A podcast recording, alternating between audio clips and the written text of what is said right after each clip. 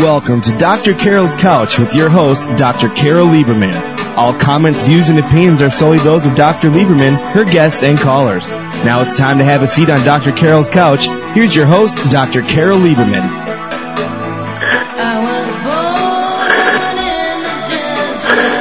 And welcome to today's edition of Dr. Carol's Couch. I'm your psychiatrist host, Dr. Carol Lieberman. Today we're going to be talking about American justice what really goes on in the jury room. We all know that the Scott Peterson trial is over. Actually, the first day of the uh, Scott Peterson trial was June 1st, 2004. But the impact upon the jurors, and in a sense upon our society, lives on.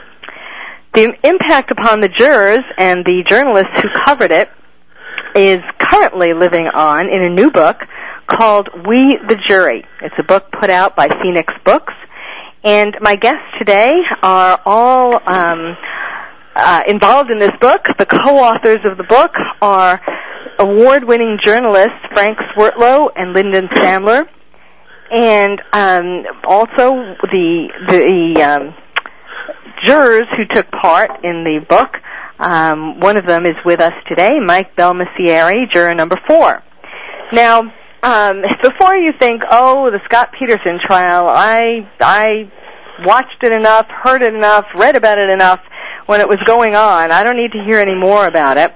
Let me tell you, as one who is experienced with trials, as an expert witness, a psychiatric expert witness, what you saw and heard and read uh, at the time of the trial is just the tip of the iceberg, and most often a misinformed tip because what really goes on behind the scenes of a trial is a lot more complex than the sound bites or even the interviews that you see or hear or read in the media. And it's very hard to get at, um, well, particularly to get at the secrets of what goes on in the jury room, but it's um, even hard to get a sense of the truth of the trial. And, and what it makes me think of is the Jenny Jones murder trial that I was a psychiatric expert in, and I would go home at night and look at the television or I'd read the papers and I'd think, were these people at the same trial that I was? Because, um, well, at that time I was the defense psychiatrist for Jonathan Schmitz, um, the man who was accused of killing another guest on the Jenny Jones show, and I knew the uh, case inside and out, and that what was being reported was not accurate, and certainly was not the whole story. So, this book is not anything that you have seen or heard or read before, and uh, as my guests are about to tell you. So let me introduce uh, them again. Um, with me now are co-authors Frank Swertlow and Lyndon Stambler, award-winning journalists and they won some of the awards that they won were those for their coverage of the Scott Peterson trial. And Mike Belmessieri was one of the seven jurors who have come forth uh, to contribute to this book. So welcome to all of you. Thank you. Thank you. Thank you.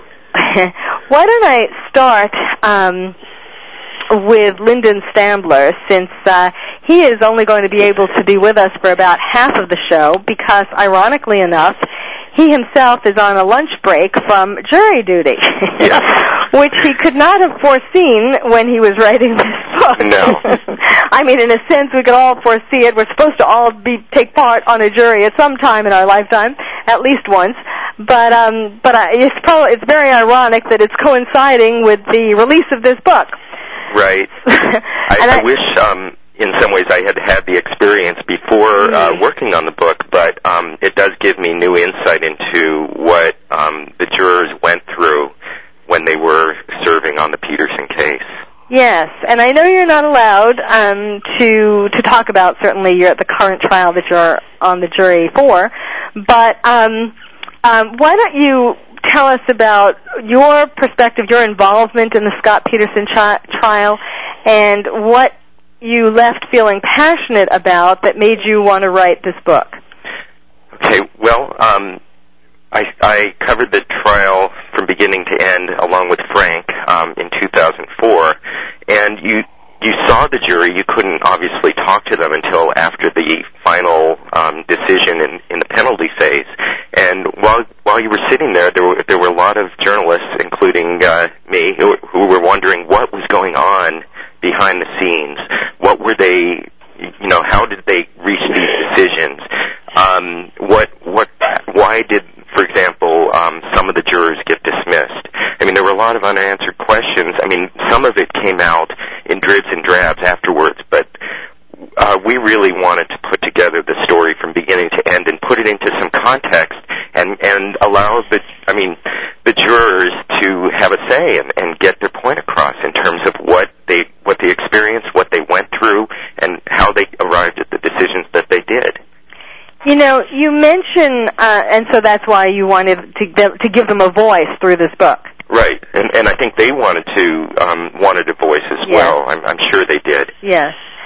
Um, you know, you mentioned the um, the issue of the some of the jurors being dismissed, and um, that is one of the things that really intrigued me, especially uh, why the original foreman.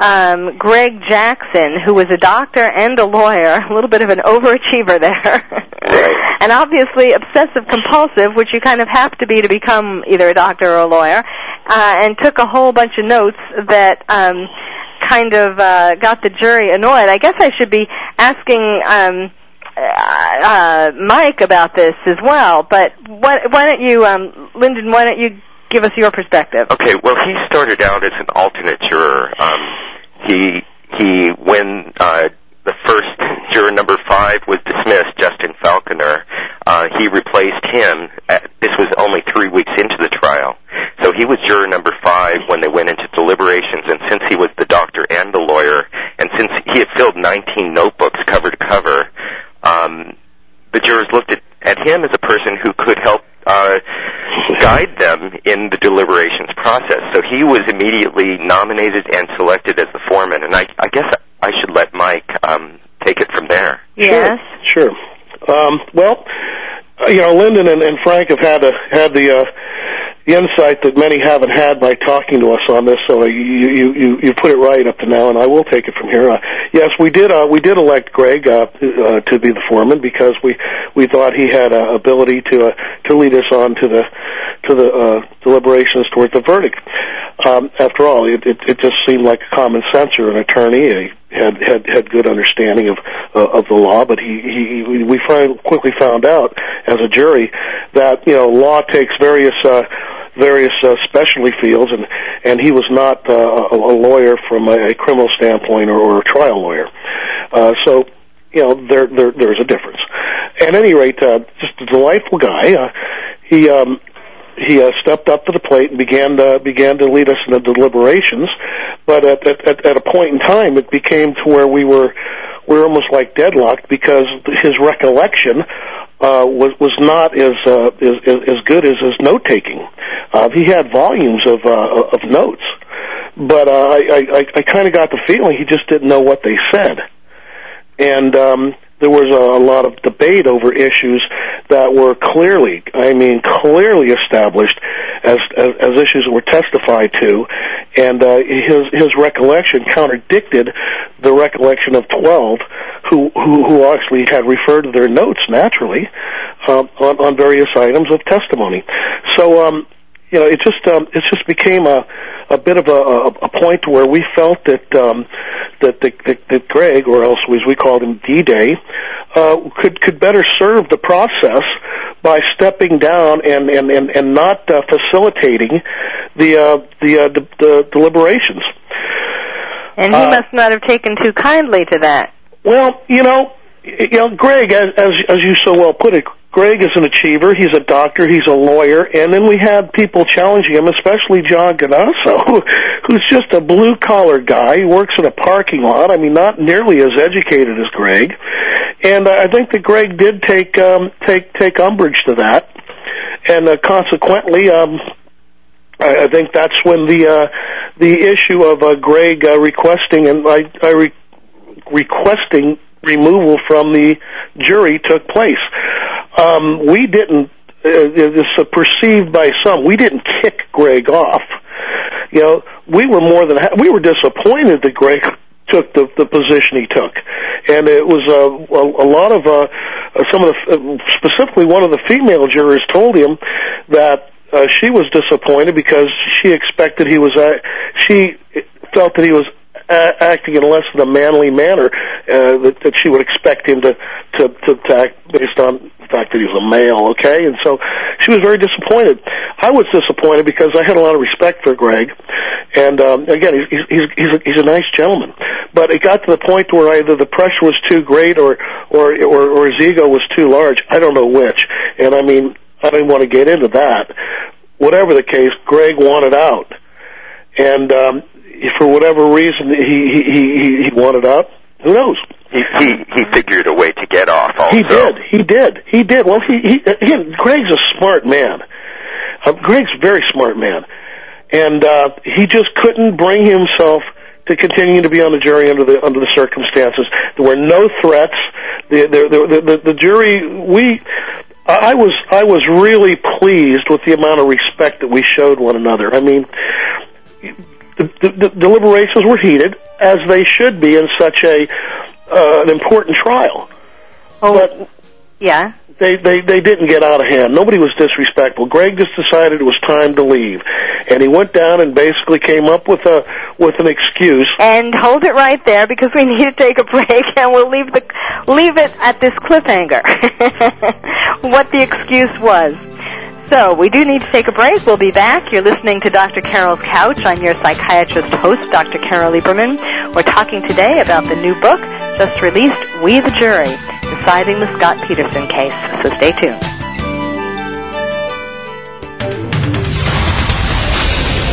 The Internet's premier talk radio station, VoiceAmerica.com.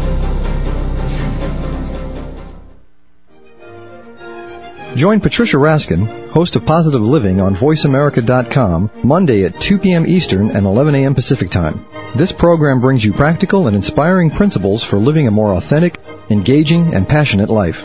Patricia's guests will give you a formula for connecting, giving, forgiving, and miraculous living. So tune in and call in to Positive Living Mondays at 2 p.m. Eastern and 11 a.m. Pacific Time right here on VoiceAmerica.com.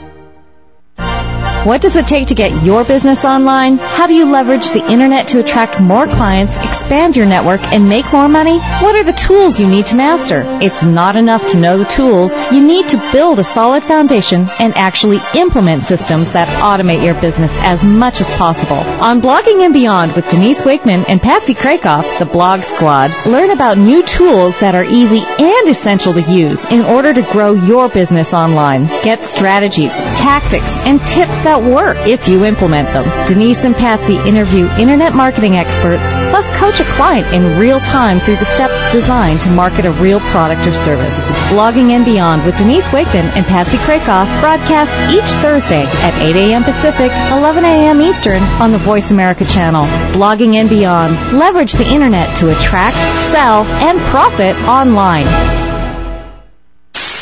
The powerhouse of Internet talk radio, VoiceAmerica.com. Welcome back to Dr. Carol's Couch.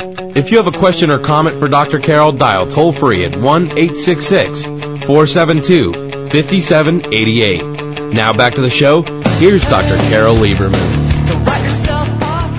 And welcome back to Dr. Carol's Couch. I'm your psychiatrist host, Dr. Carol Lieberman.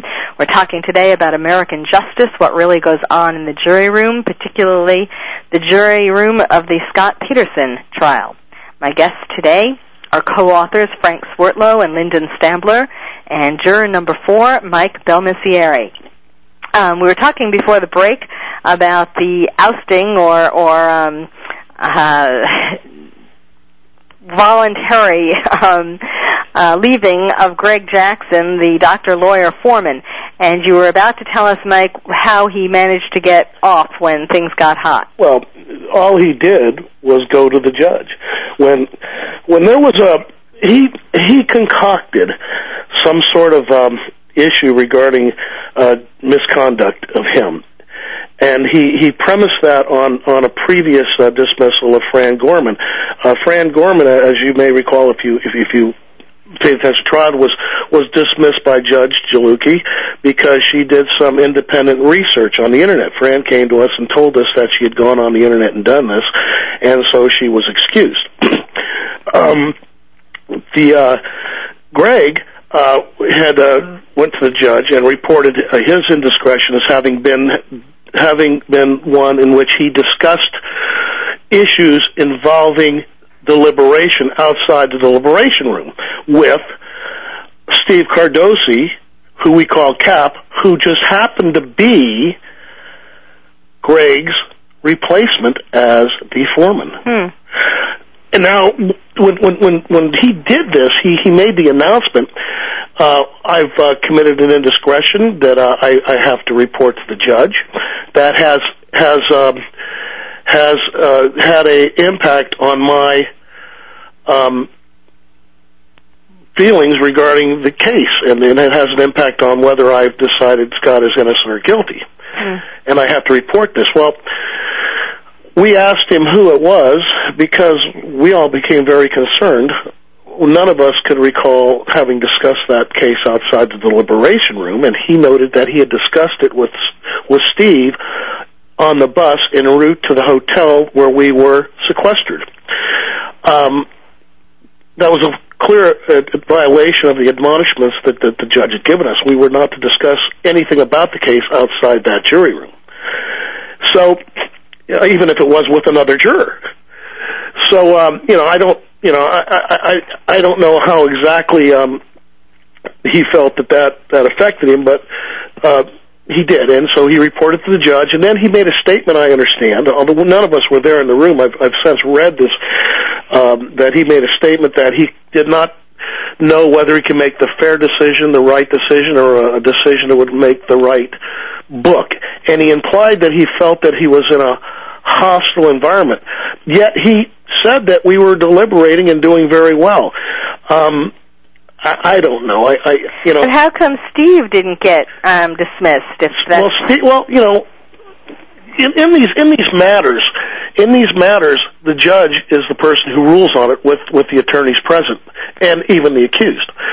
Um, Well, actually, the the foreman um, was called into the judge's chambers, and basically, the previous foreman told the judge that the deliberations were going on fine, were were peaceful and and productive, and as good as they did they had had ever been. And then the new foreman came in and said basically the same thing. yeah, yeah, exactly. And uh, you know, the, the you know, it was it was simply in in the judge's uh, decision that that that that not be the case because. You know, Steve really couldn't recall much about the discussion that allegedly took place. Uh huh. and um you know and and and and uh, and, and he also claimed that there was was like a hostile environment which again as Lyndon just said he were they they were going on fine as a matter of fact even during the point in time when he was being challenged and and we challenged each other vigorously. I mean after all we are deciding the fate of a man's life. This is an awesome responsibility. And so we naturally we didn't take it lightly and so we would challenge each other uh, if, if we disagreed with, with one another's position. But you know, let me since um let, let me just uh, interrupt because since Lyndon has to has to go back to his jury trial. Um, what was the experience? I mean, how did this experience impact you? Um, besides your having won an award for it, Um, covering the trial or writing the book? Co- well, covering the trial. Um, it was uh, a grueling experience in some ways, and also as uh, I had covered other cases, but um, I don't think I had ever covered a death penalty case before. So covering a death penalty case, seeing, as, Mike said, that is an awesome responsibility. Uh, I think all the jurors took it very seriously, and and so the process of meeting with the jurors who actually made the decision, seeing how seriously they took it, um, you know, it renewed my faith in a lot of ways in the system. Uh, not that I had lost it, but but it, it just affirmed my faith in the system, and and also it, it helped to tie up some some loose ends in my own mind. You know, because I had seen a lot of the evidence and a lot of the stuff that the jurors didn't see, because you know they they're restricted from seeing um, stuff that the judge doesn't allow into the into the case. So it was it was very um, you know I was I was moved just by meeting the first time meeting with these jurors. I mean, seeing how united they were. I mean, they had an experience even even the co-authors can't really understand. I mean, you, they they shared this experience, and it was really moving to see that. Mm-hmm. Yes, I, I and in a sense, um, I mean, I know in the book uh, you talk about how it was kind of like a prison that the jurors were sort of in a prison kind of setting. Oh, yeah. Um, not being able to talk, not being able, you know, being sequestered, etc. I mean, in a sense, it's almost like that for the people covering it as well. Right. I mean, the, the jurors at one point were transported in a bus, a uh, county sheriff's bus that had shackles on the floors. I mean, think about that. Mm-hmm. Uh, and then they were not allowed to talk about the case for months. We're not talking about a short period. We're talking about six months right. June first. You agreed with the uh, the verdict, right? Uh, yeah. Yeah. Yeah, I, I believe that that they came to the right verdict, and they and they came to came deliberated and came came to the decision that needed to be made. I don't think. I, I mean, some of them had to suffer after the fact when people would come up to them and say, "Do you really think he did it?" You know, after they had had reached their verdict. I mean, you don't do that. It's as if, um, you know, it's a popularity contest or something. Mhm. It's not. And and I think that really a lot of the jurors who went through this six month ordeal uh, feel that that's really off putting. Yes, to be because said- it could to be be asked, decided you know, do just so really think he did easily, you know, and here they spent six months uh, uh, tediously going over everything. Right, right. Uh, it's Frank here. I just wanted Yeah. to. I, I think I had never covered a trial before this. My mother's a lawyer. My father was a lawyer. My son's a lawyer. I even went to law school. I think I even had a cousin who was a lawyer and a doctor, not unlike our uh, departed foreman. And I have to say that I think that everyone who was covered this trial or participated in this trial in some fashion or other will be haunted by what occurred. And I think we all have become victims of Scott Peterson.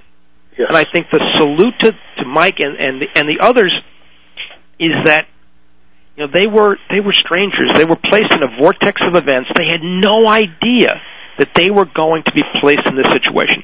And I think the importance of a book like this is to tell jurors, you know, when when you get jury duty calls, well, this is what can happen, and you ought to be prepared because you know these things will affect you. And this is, you know, how many how many big murder trials do you really have? I mean, a lot of people kill people, and sadly, but they don't have this kind of focus. And I, I don't think the jurors had a clue what was transpiring outside the courtroom. But we in the courtroom saw what was happening. And uh, you know, listen, when I reread my first chapter, it brings tears to my eyes. Mm-hmm. I mean, when when I hear Rochelle call um, Connor the little man, it it really just it touches me. The little man, the man who never was. It's so it's so sad the heinous, heinous heinousness of this crime. So I think I think the the photographs. I mean, I think Mike, you were the one who held up two photographs.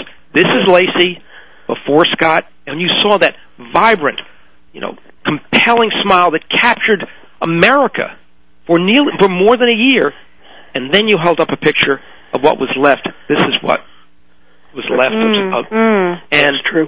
you know, and and it's like, you know, not to be too descriptive, it was like seeing a carcass on the sands of the desert with no arms, and and, the most, Hmm. and you know, her baby looked, you know, jelly-like and ET-ish, Hmm. and you know, I, I think I think Sharon said it in one of the most compelling and heart-wrenching things when she said, "Even in death, what you did to my daughter, that she will never be able to Uh-huh. hold her baby in her arms."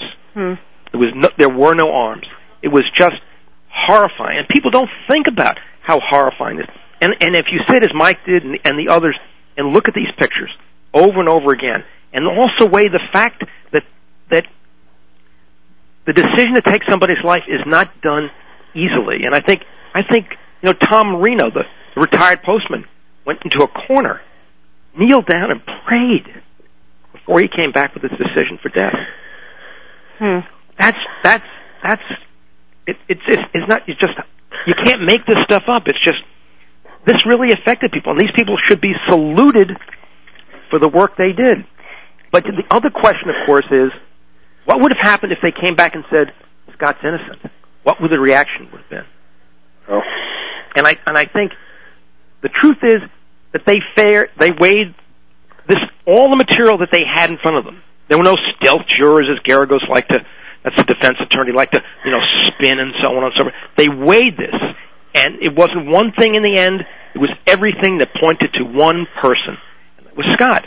And unlike the Michael Jackson jury, that after after the trial, not just after trial, minutes after giving their verdict, they said, "Well, you know, maybe maybe he was, maybe he is a child molester, but he wasn't a child molester, you know, then." And you know, these gentlemen and women have never t- ch- changed their minds. And, They- and they you never want to serve on a jury and then go after the fact and have doubts about it. I don't think. I mean, um, so anyway, I, I must go. I have Yes, to go. serve. you have to go back to Good your luck, jury. Lyndon. Well, Okay, thank you you very much for joining us, Lyndon Stambler, one of the co-authors of We the Jury. you know, Frank, you're right. You know, it it it, it was it, it was hard, but you know, it, it it it it it's fortunate that we have the system we have. Um, we did everything we could to give Scott a fair trial. I mean, he he stood before us the day we entered that courtroom. He was an innocent man. Six months later, after deliberation, we we unanimously agreed he was no longer an innocent man. It took a long time to get there, and it took a lot of work. And it was not easy on any of us. You're right. Um, Tom wasn't the only one who was praying for guidance. Um, it just, uh, yeah, it, it, it was not. It was not an easy thing to do. Well, you know, I remember where I was when I heard on the radio what the verdict was, and I must say I was thrilled. Um, and at the same time, I was really impressed with the courage of the jurors because I thought it was the right verdict. But at the same time, I don't know. I guess uh, part of me wondered whether you all would have the courage to do that. Well, it, it wasn't easy.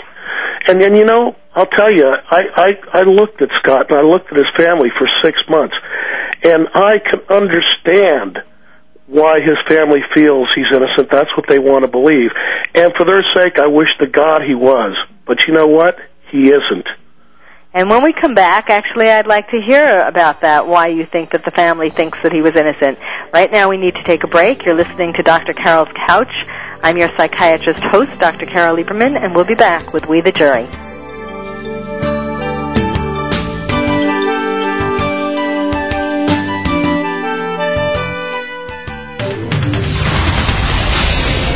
The Internet's premier talk radio station, VoiceAmerica.com. Ever wonder what are the favorite travel destinations of the Hollywood jet set? Where do celebrities like to go when they aren't walking the red carpet? Tune in to Traveris Celebrity Travel Talk with President of Traveris, David Manning, and Lisa O'Hurley, golf aficionado and wife of actor John O'Hurley. On Traveris Celebrity Travel Talk, David and Lisa talk with well-known actors, sports celebrities, and entertainment insiders to find out about their favorite travel destinations and what they recommend. On Traveris Celebrity Travel Talk, David and Lisa also offer feature vacations each week and last-minute deals for your next getaway. Find out what's new and exciting in the travel industry, as well as how to raise money for your nonprofit organizations while enjoying a wonderful vacation. Traveris Celebrity Travel Talk with David Manning and Lisa O'Hurley broadcasts each Tuesday at 8 a.m. Pacific, 11 a.m. Eastern on the Voice America channel. Traveris Celebrity Travel Talk, your inside look into celebrities and travel. Go beyond success and discover a deeper meaning to life. Join host Jeffrey Gitterman and his guests, the premier thought leaders in business, politics, science, spirituality, and culture, who have reached the pinnacle of financial and professional attainment in their fields, only to discover a profound lack of fulfillment with what our culture defines as success. So won't you tune in every Wednesday at 11 a.m. Pacific Time to Jeffrey Gitterman and Beyond Success, redefining the meaning of prosperity, right here on America's Voice, VoiceAmerica.com. At least 90% of sports success requires mental strength, and the greater the competitive level, the more critical it becomes to build that mental muscle. Tune into Championship Thinking every Tuesday at 4 p.m. Pacific Time. Your host, Jim Meyer, sports psychology coach, consultant, and author, offers practical, powerful, and positive mental game, tools, tips, and techniques. Learn how to remain confident and focused at crunch time when pressure, tension, and anxiety like to make an uninvited appearance. Tune in and tune up your mental game with Championship Thinking every Tuesday at 4 p.m. Pacific Time, right here on America's Voice, Voice America. Bringing you around the world right from your desktop. VoiceAmerica.com. Welcome back to Dr. Carol's Couch. If you have a question or comment for Dr. Carol, dial toll free at 1 866 472 5788. Now back to the show. Here's Dr. Carol Lieberman. And welcome back to Dr. Carol's Couch. I'm your psychiatrist host, Dr. Carol Lieberman. We're talking today about what really goes on in the jury room in American justice, particularly the Scott Peterson case. My guests uh, joining me now um, is, are Frank Swertlow, one of the co-authors of the new book We the Jury, and one of the jurors, Mike Belmessieri, juror number four, also involved in contributing to this book. Now, before the break, Mike, you were saying um, that you could tell why, or you knew why, uh, you believed why um, Scott's parents thought that he was innocent. Well, I, I, I, I, being a parent, being a parent, I think plays plays a big part of that that feeling I have, because it, it, it it's very difficult, I would think, for a parent to see their child as the heinous type of of, of, of person that Scott Peterson is. I mean, he's he's he's evil in my in, in my opinion. Uh, absent any other absent any other uh, evidence suggesting to to to, to, to the the the other side, so to speak, he just is is not the kind of person I think that a parent would possibly a loving parent would possibly see their son as being. Mm-hmm. And there is no question in my mind that that Jackie and Lee Peterson absolutely love their son. There's no question in my mind that his brothers and sisters love him, that his his nieces and nephews love him because they see Scott as Scott presents himself. Mm-hmm. Scott is a chameleon. They don't see the dark side. Right? They right? don't see the manipulator. They don't see the evil that is in Scott Peterson. And I say this absent any evidence that suggests otherwise. I say this after having gone through six months of a trial, after having listened to all testimony and evidence, and after having seen that man for every day of every Uh-huh. second of a trial. And You know, I- Frank, you I had actually- the opportunity of meeting uh, Scott and his parents. Well, you know, I I started on this case um, two days after Laci went missing, so I saw Scott uh, sort of in motion. Uh, I talked to him a few times. He was at a breakfast table once. Um, I observed him moving around the media uh, compound in uh, in Modesto, uh, answering questions, being chased down the hallways, people yelling, "Why did you kill her?" Um, he was the coldest person I've actually ever ever seen. And I got to tell you something. He reminded me of one of those uh, PIO officers, information officers in Vietnam, who'd come out in front of the press every day, and he would say, "We're winning the war. The body count is up," and believe it. And when you challenge that, he would just continue the same old razzle dazzle, but was there was no truth to it. But I got to tell you something. The the question that you raised about why his parents, you know, can't believe this. You know, I went down to his high school, um, his hometown. This is a guy who was the perfect kid. He didn't cheat at golf. He uh, showed up for practice on the golf team. This guy was on a golf team who had amongst some of the finest golfers in the United States, and uh, he was a good golfer, but he wasn't a great golfer. And all the team members said he showed up, he practiced, he was polite, and he didn't cheat. But he, I can't remember much about him. Hmm. He was a man who left a soft imprint in the sand. And the flashiest thing he did was drive a Miata. That's it. There were no, there's no criminal records. There are no no aberrations. He wasn't found drunk. I mean, there was an issue at uh, the univer- I think it's the Univer- University of Arizona, Arizona State, where where he was on the, the golf team very briefly. That uh, got him kicked off. Um, that's about it. I mean, this is a guy. If if if no one's around in the middle of the night and there's a traffic light and it's red, he stops. So when you have a kid like that, I mean, he did everything that everybody else wanted him to do. The problem was is what was deep inside of him, and there is a dark side to him. I mean, I, I think sex was the issue. I mean, you know, when when his wife uh, is is passed away or not passed away is missing, he goes out and gets himself the Playboy channel, and that wasn't hot enough, so he got, I think, the Spice channel. I mean, there were cauldrons bubbling up inside him. And the fact is, and I think Mike could probably say, you know, getting the Spice channel and the, and the Playboy channel, and and then, you know, says a lot. You know, she ain't coming back. Well, I, Uh-huh. it, I think I think that there's nothing wrong with doing those things in itself, but when we look at the bigger Right. picture and we apply some common sense to this thing, which you know we we soon find out that perhaps common sense isn't common, but we, we, we look at this thing and we say, well, wait a minute. This man has a missing pregnant wife with his firstborn child. And he is so calm and collected at times. It's just, wow, this guy's a rock. Then all of a sudden you find, well, his wife's missing and he's on the phone talking to his lover and he's in Paris. Mm-hmm. Wow. Still playing his, his still executing his plan. Well, he was in Paris. He said he was in Paris, Right. but he was in Modesto. Right. Yeah. He said he was in Brussels, and he was in Modesto. Yeah, and he's executing his plan, and he's just cold. I mean, I mean, he- he's almost void of any emotion. He has a plan, and he's he's following it out. Now, what about Oh, his childhood? What were you able to find out about his relationship to his parents?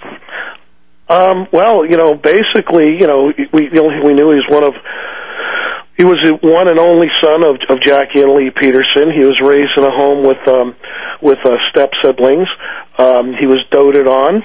Um, he was just a real nice kid, very polite. Uh, everybody liked him. Um, he uh, he he did what was expected of him.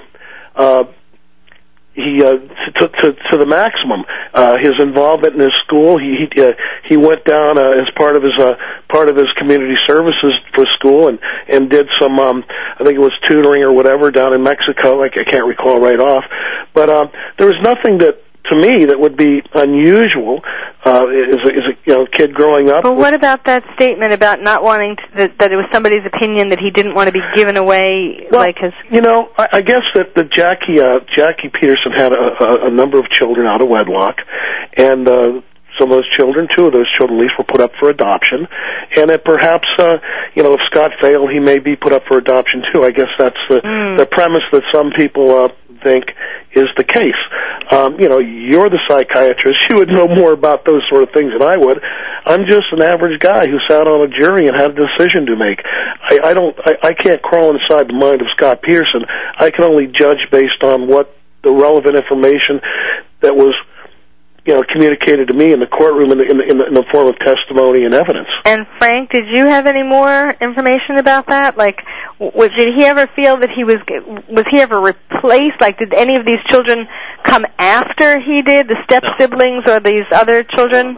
No, no, he, uh, you know, I mean, you, you know, this guy's a mama's boy. I mean, to me, clearly he was a mama's boy. He, you know, he, when he moved up to Modesto, his parents got him a, a membership in the golf club.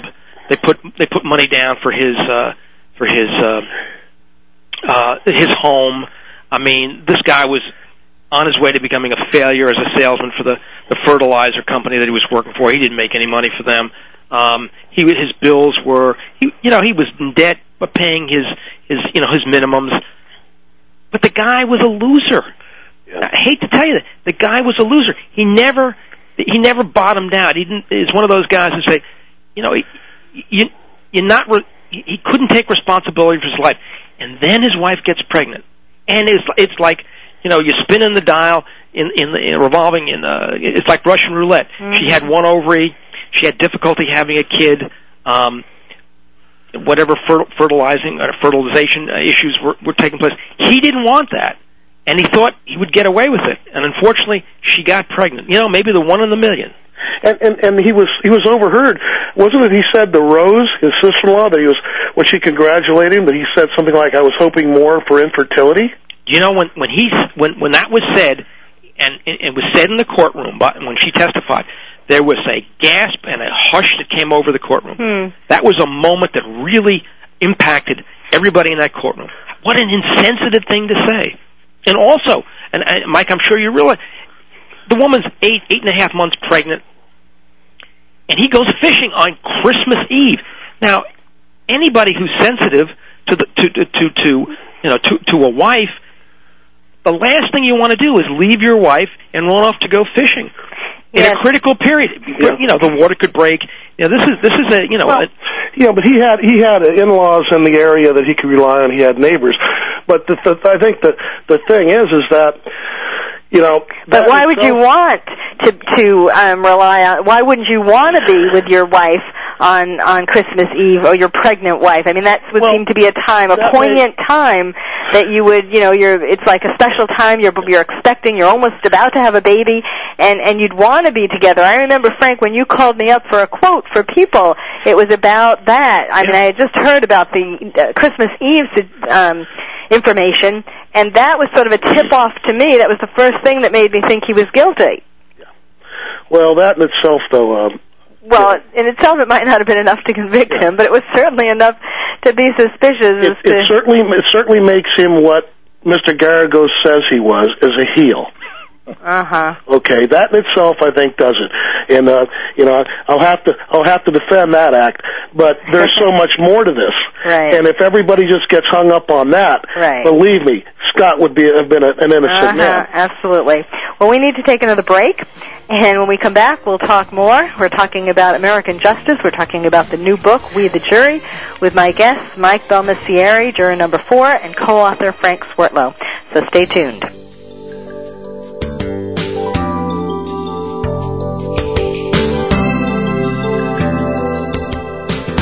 The authority in Internet Talk Radio, VoiceAmerica.com.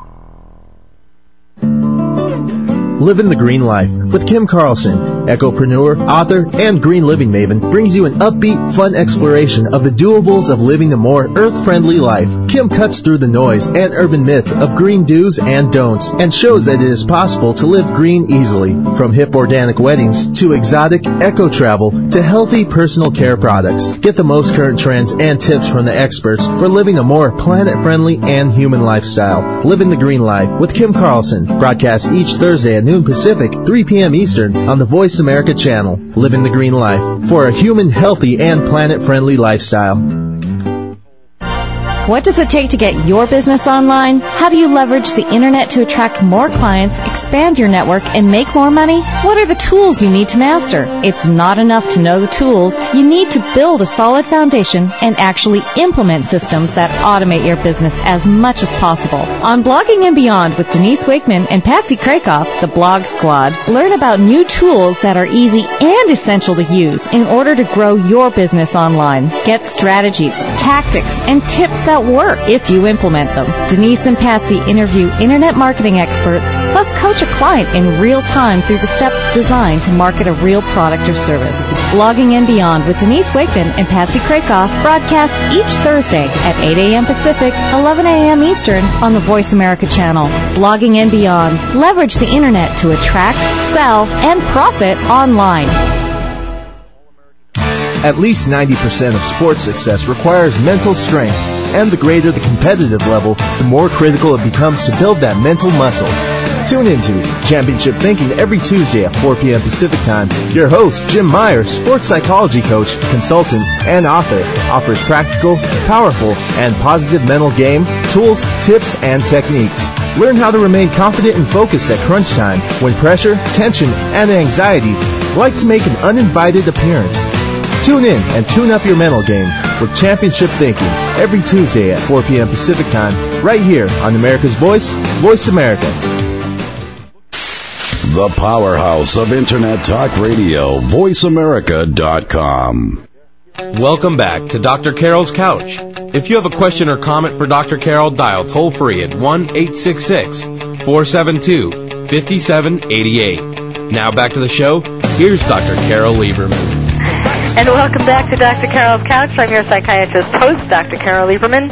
You would think that my guests, uh, co-author Frank Swertlow and juror number four, Mike Belmessieri, the uh, uh, both involved in the new book, We the Jury, you would think that they would have talked out the uh, Scott Peterson case enough, but they can't stop talking in between the breaks.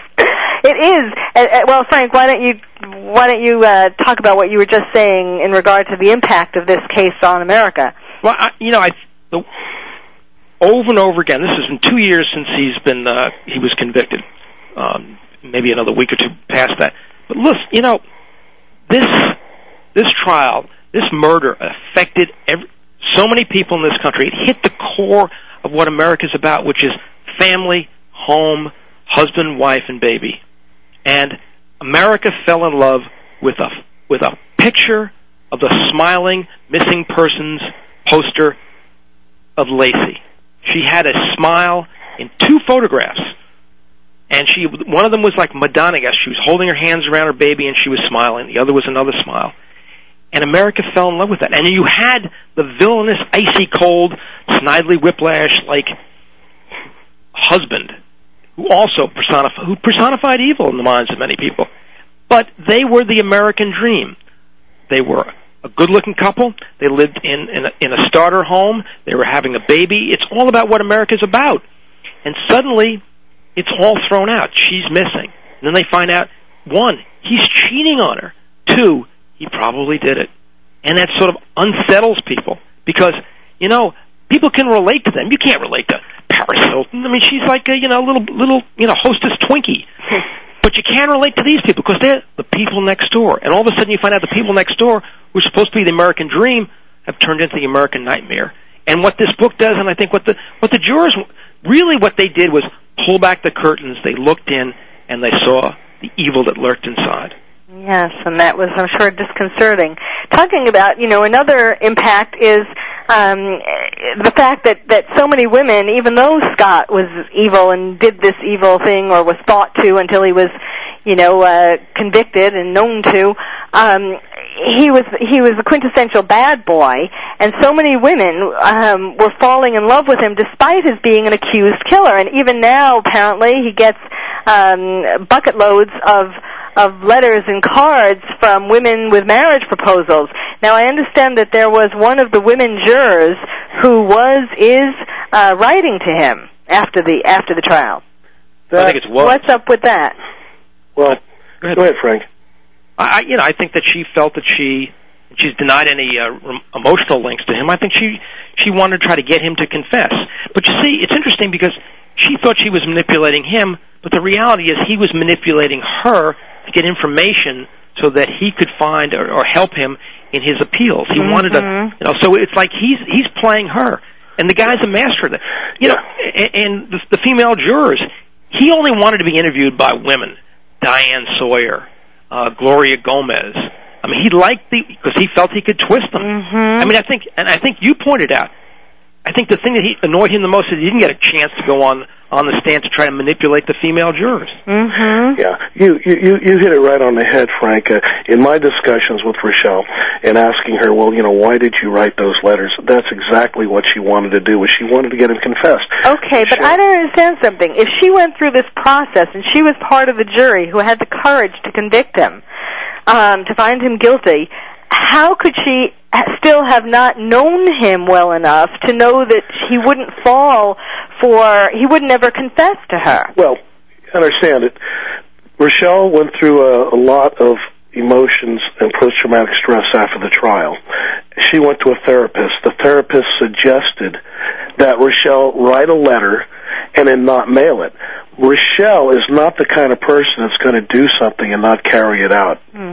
She felt compelled to say, hey, Scott, yes, we know you did it.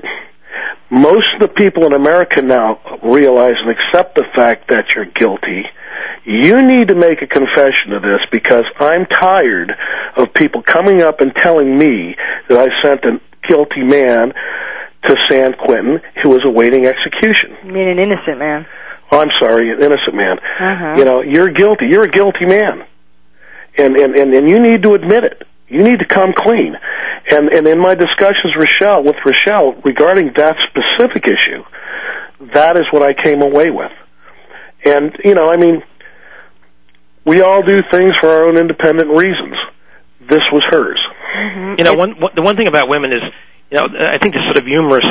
You know that people, women are you know throwing him, uh, you know, in- wedding marriage invitations stuff like that. I mean, if you if women who are looking for emotionally unavailable guys, Scott's the one. he, a, he ain't getting out of jail, and except maybe in a box. And, the, and I think the other is, you know, you can't hug a sphinx. The sphinx doesn't cry. The sphinx Uh-huh. is cold stone, or as Mr. Geragos like to say, stone cold innocent. Nah, the jurors came back with stone cold guilty. Uh huh. Now, what, um, Mike? Let me read a quote from you that's in the book. Um, I do not feel there will be any closure for me until there is a ruling from the appellate court in which the jury's verdict and penalty are held to be the just and appropriate punishment. So, how has the trial continued to affect you? I mean, do you think you're suffering from Well- post-traumatic stress? You know, I, I carry I carry what I carry, and I deal with it. Uh, is it called post-traumatic stress? I guess it might be. You know, I'm continually reminded of the trial every day I drive across the bay. I'm continually reminded that part of Laci Peter, Peterson still rests in the bay. So I live with it. I live with people coming up asking me, "Do you really think he's guilty?" You know, to question my integrity regarding such a such a monumental decision uh-huh. is, is is certainly not something I like to carry. But will I rest until it's, it's over? It's not over until it's over, and it's over the day the appellate court says he's guilty because that it. I, I, I mean, as long as it's not anything, if it's reversed, and I, I, I, mean, I'm not a judge, I'm not a jury. My my experience in, in, in, in law is is minimal, but I am telling you this: if it was ever reversed because of something I did, I would take that very, very, very much to heart, and I would I would be I would be shamed. My commitment, and the commitment of everybody on that jury, was give Scott Peterson a fair trial because to do anything less than that would not be fair to the memory of Laci and Conner, and certainly not Scott and his family or anyone else. Bringing Scott, bringing Scott to justice is what we wanted to do. Be it, you know, what everybody thinks we did, that doesn't care. I know that we went in and we tried an innocent man at the time it started, and we ended up with having tried a guilty man at the end of the trial. And was there anything I know that you said before? I think Frank, you were saying that it wasn't just one thing, or or or um, Lyndon was saying that it wasn't just one thing; it was everything. Um, but for you, Mike, was there was there one or a constellation of things that particularly sealed his fate for you? If I was to point to any one specific issue that carried probably more weight than anything in connecting Scott Peterson to the murder of his wife and child, it would probably be he went fishing in an area very close to where the bodies washed up. If those bodies had washed up in Lake Tahoe, if those bodies had washed up on the banks of the American River, if those bodies had washed up in Milpitas, uh, Marin County, San Francisco, Scott probably would have walked. Hmm. But they washed up in an area very close to where he was fishing. You know, you know the, the interesting thing about this, i- i- if you think of the, the two things, I sat sat during the deliberations and I thought, well, you know, in the courtroom for I don't know how many days it was six, I guess, and I thought, you know, Laci Peterson, in life, a mother protects her baby to the death. In death, Laci Peter, Laci protected her baby inside her womb because the only thing aside from you know her rib cage and, and part of her spine that was left was her Mhm. womb and inside that womb that baby lay until he came out from the waters so in death she protected him just as ruthlessly as she Hmm. would have in life but they came back from the sea as mike points out and they got the killer if it Uh-huh. wasn't for finding the bodies, Scott would have walked away. Because you had you had victims and now you had the killer. Wow, it's chilling as you say that. And uh, let me say that this book is chilling too.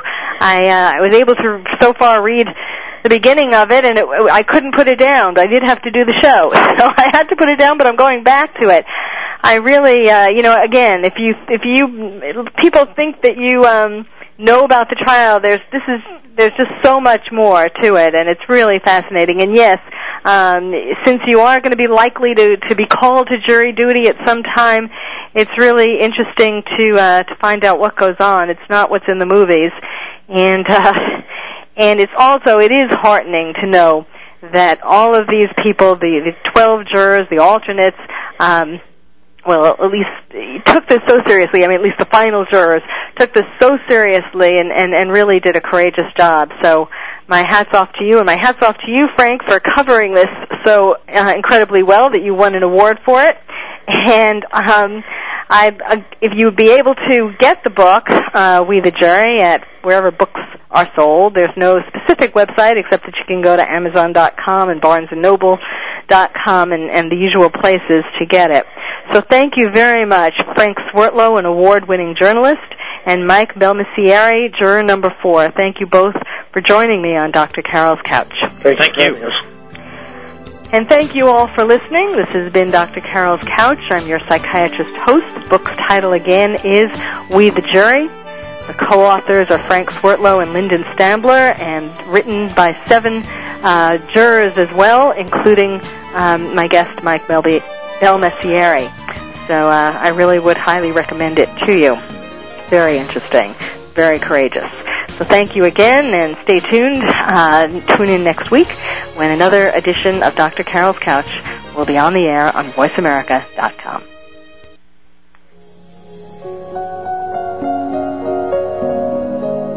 The